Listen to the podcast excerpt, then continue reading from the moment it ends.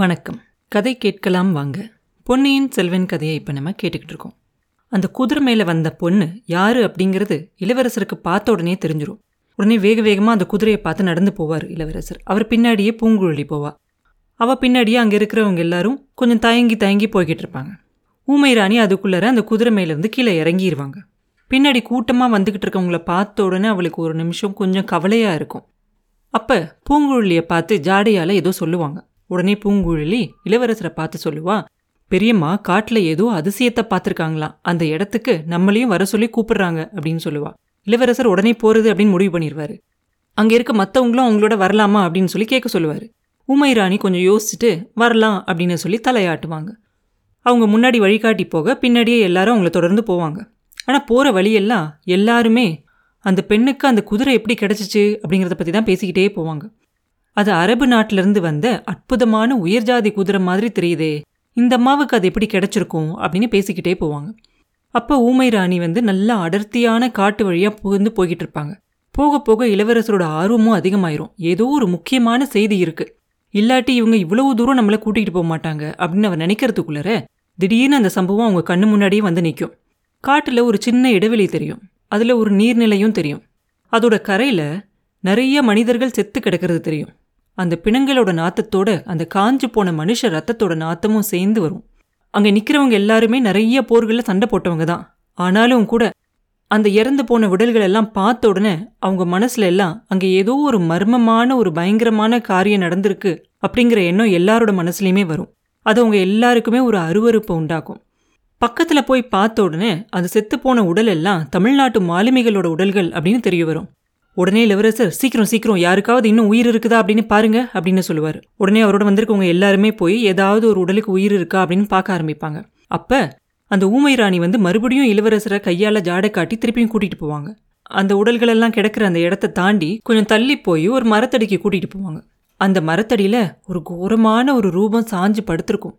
படுத்திருந்தவன் மனுஷன்தான். ஆனா அதை நம்ப ரொம்ப கஷ்டமா இருக்கும். ஏன்னா உடம்பெல்லாம் காயம்பட்டு அவன் மண்டையிலையும் காயம்பட்டு அதனால அவன் மூஞ்சியெல்லாம் ரத்தம் வழிஞ்சு பார்க்கவே ரொம்ப பயங்கரமா இருக்கும். ஒரு ஒரு நிமிஷமும் மரணத்தை எதிர்பார்த்துக்கிட்டு இருப்பான் அந்த மனுஷன். ஆனா இளவரசரை பார்த்த உடனே அந்த கோரமான முகத்துல கூட ஒரு சின்ன சந்தோஷம் தெரியும். இளவரசர் ரொம்ப பரபரப்போட வேகமா அவன் பக்கத்துல போய் உட்காருவார். சீக்கிரம் சீக்கிரம் யாராவது போய் கொஞ்சம் தண்ணி கொண்டு வாங்க அப்படின்னு கத்துவார். அப்ப அந்த மனுஷன் சொல்லுவான் வேண்டாம் இளவரசே கொஞ்ச நேரம் முன்னாடி தான் இந்த அம்மா எனக்கு தண்ணி கொடுத்தாங்க. அவங்க அந்த சமயம் மட்டும் வராம இருந்திருந்தாங்கன்னா இந்நேரம் என் உயிரே போயிருந்திருக்கும். உங்களுக்கு துரோகம் செஞ்சதுக்கான பலனை நான் அனுபவிச்சிட்டேன். அடுத்த ஜென்மத்தில் கடவுள் என்னை இதுக்காக தண்டிக்க மாட்டாரு அப்படின்னு சொல்லுவான். இளவரசர் அவன் குரலை கேட்ட உடனே அவன் முகத்தை உத்து பார்ப்பாரு. உத்து பார்த்துட்டு ஆ களபதி இது என்ன பேச்சு? இதெல்லாம் எப்படி நடந்துச்சு? எனக்கு நீ என்ன துரோகம் செய்ய போற? அதை நான் நம்பவே முடியாது அப்படின்னு சொல்லுவார். ஐயா உங்களோட நல்ல மனசு அதனால அப்படி சொல்றீங்க. பழுவேட்டரர்கள் சொன்னதால உங்களை சிறைப்படுத்தி கூட்டிட்டு போகிறதுக்காக நான் வந்தேன். இதோ கட்டளை அப்படின்னு சொல்லிக்கிட்டு அவன் இடுப்புலேருந்து ஒரு ஓலையை எடுத்து கொடுக்குறான். ஓலையை கண்ணோட்டமாக இளவரசர் ஒரு நிமிஷத்தில் பார்த்துட்டு இதில் உங்களோட துரோகம் என்ன இருக்கு? சக்கரவர்த்தியோட கட்டளையை தானே நீங்கள் நிறைவேற்ற வந்திருக்கீங்க? அதை பற்றி தெரிஞ்சு நானே ரொம்ப வேகமாக உங்களை தேடி வந்தேன். அதுக்குள்ளே இப்படி ஒரு விபரீதம் நடந்துருச்சே இது எப்படி நடந்துச்சு? சீக்கிரம் சொல்லுங்க அப்படின்னு கேட்பார் சீக்கிரம் சொல்லதான் வேணும். இல்லாட்டி அப்புறம் சொல்லவே முடியாமல் போயிடும் அப்படின்னு சொல்லிட்டு அந்த களபதி ரொம்ப கஷ்டப்பட்டு தட்டு தடுமாறி என்ன நடந்துச்சு? அப்படிங்கிறத சொல்லுவான். சக்கரவர்த்தியோட கட்டளையை வாங்கிக்கிட்டு ரெண்டு கப்பலோட நாகப்பட்டினத்துலேருந்து கிளம்பினானா? அந்த வேலை அவனுக்கு பிடிக்கல தான் ஆனாலும் சக்கரவர்த்தியோட கட்டளையை மீற முடியாது இல்லையா அதனால புறப்பட்டானா? புறப்படும்போது பழுவேடரர்கள் அவனை தனியாக கூப்பிட்டு அவன்கிட்ட கண்டிப்பா சில கட்டளைகளெல்லாம் சொன்னாங்களாம் அதாவது இலங்கைக்கு போய் சேர்ந்ததுக்கு அப்புறமா தனியான ஒரு இடத்துல போய் கப்பலை நிறுத்திடணும். அதுக்கப்புறம் இளவரசரை போய் நேர்ல சந்திச்சு சக்கரவர்த்தியோட ஓலையை கொடுக்கணும். அதுக்கு முன்னாடி சேனாதிபதி கொடும்பாலூர் வேளாருக்கு இந்த செய்தி தெரியக்கூடாது. இளவரசர்கிட்ட கட்டளையை கொடுத்ததுக்கப்புறம் அவரா வந்தா சரி இல்லாட்டி பலவந்தமா அவரை சிறைப்படுத்தியாவது கொண்டுகிட்டு வரணும். இந்த மாதிரிலாம் சொல்லி அவங்களோட அந்தரங்கமான ஆட்கள் அதாவது அந்த பழுவேட்டரையரோட ஆட்களையும் சேர்த்து களபதியோட அனுப்பிச்சு வச்சாங்களாம். களபதி மனசுல பெரிய பாரத்தோட தான் அங்கிருந்து புறப்பட்டானா. அவனுக்கு கீழே இருந்த அந்த கப்பல் மாலுமிகள்ல நிறைய பேருக்கு அவங்க எதுக்காக இலங்கைக்கு போறோம் அப்படிங்கிற காரணமே தெரிஞ்சிருக்காது. இதனால் அந்த களபதியோட மனசு இன்னும் அதிகமாகவே வேதனைப்படும். எப்படி இவங்க கிட்டலாம் இந்த விஷயத்த சொல்ல போகிறோம் அப்படின்னு சொல்லி தயங்கிக்கிட்டே இருப்பானா? கப்பல்கள் தொண்டைமான் ஆற்றோட முகத்வாரத்தில் கொண்டு போய் நிறுத்தினதுக்கு அப்புறமா களபதி கொஞ்சம் மாலுமிகளை மாத்திரம் கூட்டிக்கிட்டு காங்கேசன் துறைக்கு போனானா? இளவரசர் அப்போ எங்கே இருக்காரு அப்படிங்கிறத விசாரித்து தெரிஞ்சுக்கிறதுக்காக. இளவரசர் தென் திசையில் தான் இருக்காரு அப்படின்னு தெரிஞ்சுக்கிட்டு அவன் திரும்பி வரத்துக்குள்ளார கப்பலில் இருந்த மாலுமிகளுக்கெல்லாம் விஷயம் தெரிஞ்சிருச்சான் பழுவேட்டரையர்களோட அந்தரங்க ஆட்கள் கொஞ்சம் பேர் அங்கே இருந்தாங்க இல்லையா? அவங்க மூலமாக தெரிஞ்சுக்கிட்டாங்க. களபதி திரும்பி வந்த உடனே அந்த மாலுமிகள் எல்லாம் கூட்டம் சேர்ந்துக்கிட்டு அவங்க கிட்ட கேட்டாங்களாம். பொன்னியின் செல்வரை சிறைப்படுத்தி கொண்டு போகிறதுக்காகவா நம்ம இங்கே வந்திருக்கோம்? அப்படின்னு கேட்ட உடனே களபதியும் உண்மையை சொன்னாலாம் நம்ம எல்லாம் ராஜாங்க சேவையில் இருக்கோம். சக்கரவர்த்தியோட கட்டளையை நிறைவேற்ற வேண்டியவங்க அப்படின்னு சொல்ல எங்களால் அது முடியாது. இது சக்கரவர்த்தியோட கட்டளையே இல்லை. இது பழுவேட்டரர்களோட கட்டளை அப்படின்னு சொன்னாங்க அவங்க. அதுக்கப்புறம் நீங்கள் என்னதான் செய்ய போறீங்க? அப்படின்னு களபதி கேட்டானா மாந்தோட்டத்துக்கு போய் நாங்கள் இளவரசரோடையே சேரப்போகிறோம் அப்படின்னு சொன்னாங்களா அந்த மாலுமிகள் எல்லாம். மாந்தோட்டத்தில் இளவரசர் இல்லையே அப்படின்னு களபதி சொன்னதுக்கு இல்லாட்டி என்ன சேனாதிபதி கொடும்பாளூர் வேளார்கிட்ட போய் சேர்ந்துக்கிறோம் அப்படின்னு சொன்னாங்களா அவங்க எல்லாம். களபதி அவங்களுக்கெல்லாம் எவ்வளவோ எடுத்து சொல்லியும் கூட அவங்க யாருமே அதை ஒத்துக்கவே இல்லையா. கடைசியா களபதியோட பழுவேட்டரர்கள் அனுப்பிச்ச அந்த அந்தரங்க ஆட்கள் தான் ஒரு பத்து பேர் இருந்தாங்களாம் இரநூறு பேர் எதிர்த்து பத்து பேர் எப்படி போராடுறது? அவங்கள வச்சு என்ன செய்ய முடியும்? அப்படின்னு யோசிச்சுட்டு களபதி சரி அப்படின்னா இப்பவே போய் தொலைங்க. பின்னால இதனால வர பிரச்சனைகளையும் நீங்களே அனுபவிச்சுக்கோங்க. என்னால் முடிஞ்ச வரைக்கும் நான் என் கடமையை நான் செஞ்சே தீருவேன் அப்படின்னு சொன்னாராம் களபதி மாலுமிகளில் நிறைய பேர் அந்த ரெண்டு கப்பலில் ஒரு கப்பலை செலுத்திக்கிட்டு மாந்தோட்டத்துக்கு போகலாம் அப்படின்னு முடிவு பண்ணாங்களாம். இன்னும் கொஞ்சம் பேர் அது வேண்டாம் அப்படின்னு சொன்னாங்களாம்.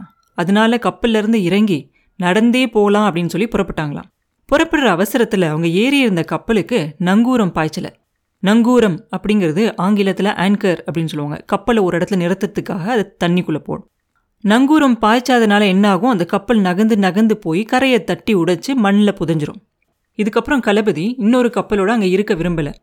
ஏன்னா காங்கேசன் துறையில் அவன் ஒரு செய்தி கேள்விப்பட்டிருந்தானா. கொஞ்ச நாளைக்கு முன்னாடி முல்லைத்தீவுக்கு பக்கத்தில் அரபு நாட்டு கப்பல் ஒன்று வந்து உடஞ்சி மூழ்கி போயிருச்சான் அதுலேருந்து தப்பிச்சு பிழைச்ச மூர்கத்தனமான அரபியர்கள் ஒரு சிலர் அந்த பக்கத்தில் இன்னும் தெரிஞ்சுக்கிட்டு இருக்கதாவும் அவன் கேள்விப்பட்டானான் அதனால உடஞ்சு போன அந்த கப்பல் பக்கத்தில் இன்னொரு கப்பலையும் நிறுத்தி வைக்க வேண்டாம் அப்படின்னு சொல்லி அவன் அங்கிருந்து கிளம்பிட்டானான் களபதி அங்கிருந்து கிளம்பி அவனோட கொஞ்சம் மாலுமிகளை மாத்திரம் கூட்டிகிட்டு வந்தான் இல்லையா? அவங்களையும் கூட்டிக்கிட்டு போய் வேற ஒரு இடத்துல அந்த கப்பலை நிறுத்திட்டு கீழே இறங்கி அவங்களோட என்ன செய்யலாம் அப்படிங்கிறத பற்றி பேசிக்கிட்டு இருந்தானான் அப்படி பேசிகிட்டு இருக்கும்போது கடைசியாக என்ன முடிவு பண்ணாங்க அப்படின்னாக்க களபதி மட்டும் போய் இளவரசர்கிட்ட அந்த ஓலையை கொடுத்து அந்த கட்டளையை சொல்லி கூட்டிகிட்டு வரதாகவும் அது வரைக்கும் மீதி இருக்க மாலுமிகள் எல்லாம் அங்கேயே அந்த கப்பலை பத்திரமா பாதுகாத்து வச்சிருக்கணும் அப்படின்னு பேசிக்கிட்டாங்களாம். அப்போ அங்கேருந்த மாலுமிகள் எல்லாம் அவங்களோட கவலையை களபதி கிட்ட சொல்லும்போது அவங்களுக்கு களபதி தைரியம் சொல்லிக்கிட்டு இருந்தப்பவே ஒரு பயங்கரமான சத்தத்தோட கொஞ்சம் மனுஷங்க வந்து அவங்கள சுற்றி வளைச்சிட்டாங்களாம். அவங்க எல்லாம் அரபு நாட்டை சேர்ந்தவங்க அப்படிங்கிறது பார்த்த உடனே அவங்களுக்கு தெரிஞ்சிருச்சான் அப்ப அங்க பேசிக்கிட்டு இருந்தவங்க எல்லாம் அந்த தாக்குதலை எதிர்பார்க்கவே இல்லை. சண்டைக்கு அவங்க தயாராகவும் இருக்கல. அவங்க கையில கத்தியும் இல்லை. ஆனாலும் ரொம்ப தைரியத்தோட போராடினாங்க. போராடி எல்லாருமே இறந்து போயிட்டாங்க. இளவரசே நான் ஒருத்தன் மட்டும் மரண காயங்களோட ஓடி ஒளிஞ்சு உயிரை காப்பாத்திக்கிட்டேன். நடந்தது என்ன அப்படிங்கிறது யாருக்காவது சொல்லணும் இல்லையா? அதுக்காக தான் இதுவரைக்கும் என் உயிரை வச்சுக்கிட்டு இருந்தேன். இளவரசே உங்களை நேரில் பார்த்து சொல்லக்கூடிய பாக்கியம் எனக்கு கிடைச்சிருச்சு. உங்களுக்கு நான் துரோகம் செய்ய நினைச்சதுக்காக அதோட பலனையும் நான் அனுபவிச்சிட்டேன். பொன்னியின் செல்வரே என்னை மன்னிச்சிருங்க அப்படின்னு சொல்லுவான் அந்த களபதி கடமையை ஆற்றின களபதியே உங்களை எதுக்காக நான் மன்னிக்கணும்? போர்க்களத்தில் உயிரிழந்த வீரர்கள் எல்லாம் வீர சொர்க்கம் அடைவாங்க அப்படின்னு சொல்லுவாங்க இல்லையா? அப்படி ஒன்று இருக்கு அப்படின்னா அதில் நீங்களும் அவசியம் போய் சேருவீங்க. சந்தேகமே இல்லை அப்படின்னு சொல்லி இளவரசர் அந்த களபதியோட நெத்தியை தடவி கொடுப்பாராம். களபதியோட கண்ணுலேருந்து அப்போ கண்ணீர் பெருகி அவன் ரத்தத்தோட கலந்துருமான் அவன் ரொம்ப சிரமப்பட்டு அவனோட கையை தூக்கி இளவரசரோட கையை பிடிச்சு அவன் கண்ணில் ஒத்திக்குவானாம். இளவரசரோட கையை அந்த களபதியோட கண்ணீரால நனைஞ்சு போயிருமா. அவரோட கண்களும் அப்படியே கலங்கி போயிடும் கொஞ்ச நேரத்துல எல்லாம் அந்த களபதியோட உயிர் அவன் உடலை விட்டு பிரிஞ்சிரும். அப்புறம் என்ன நடந்துச்சு அப்படிங்கிறத அடுத்த பதிவில் பார்ப்போம். மீண்டும் உங்களை அடுத்த பதிவில் சந்திக்கும் வரை உங்களிடமிருந்து விடைபெறுவது உண்ணாமலே பாபு. நன்றி.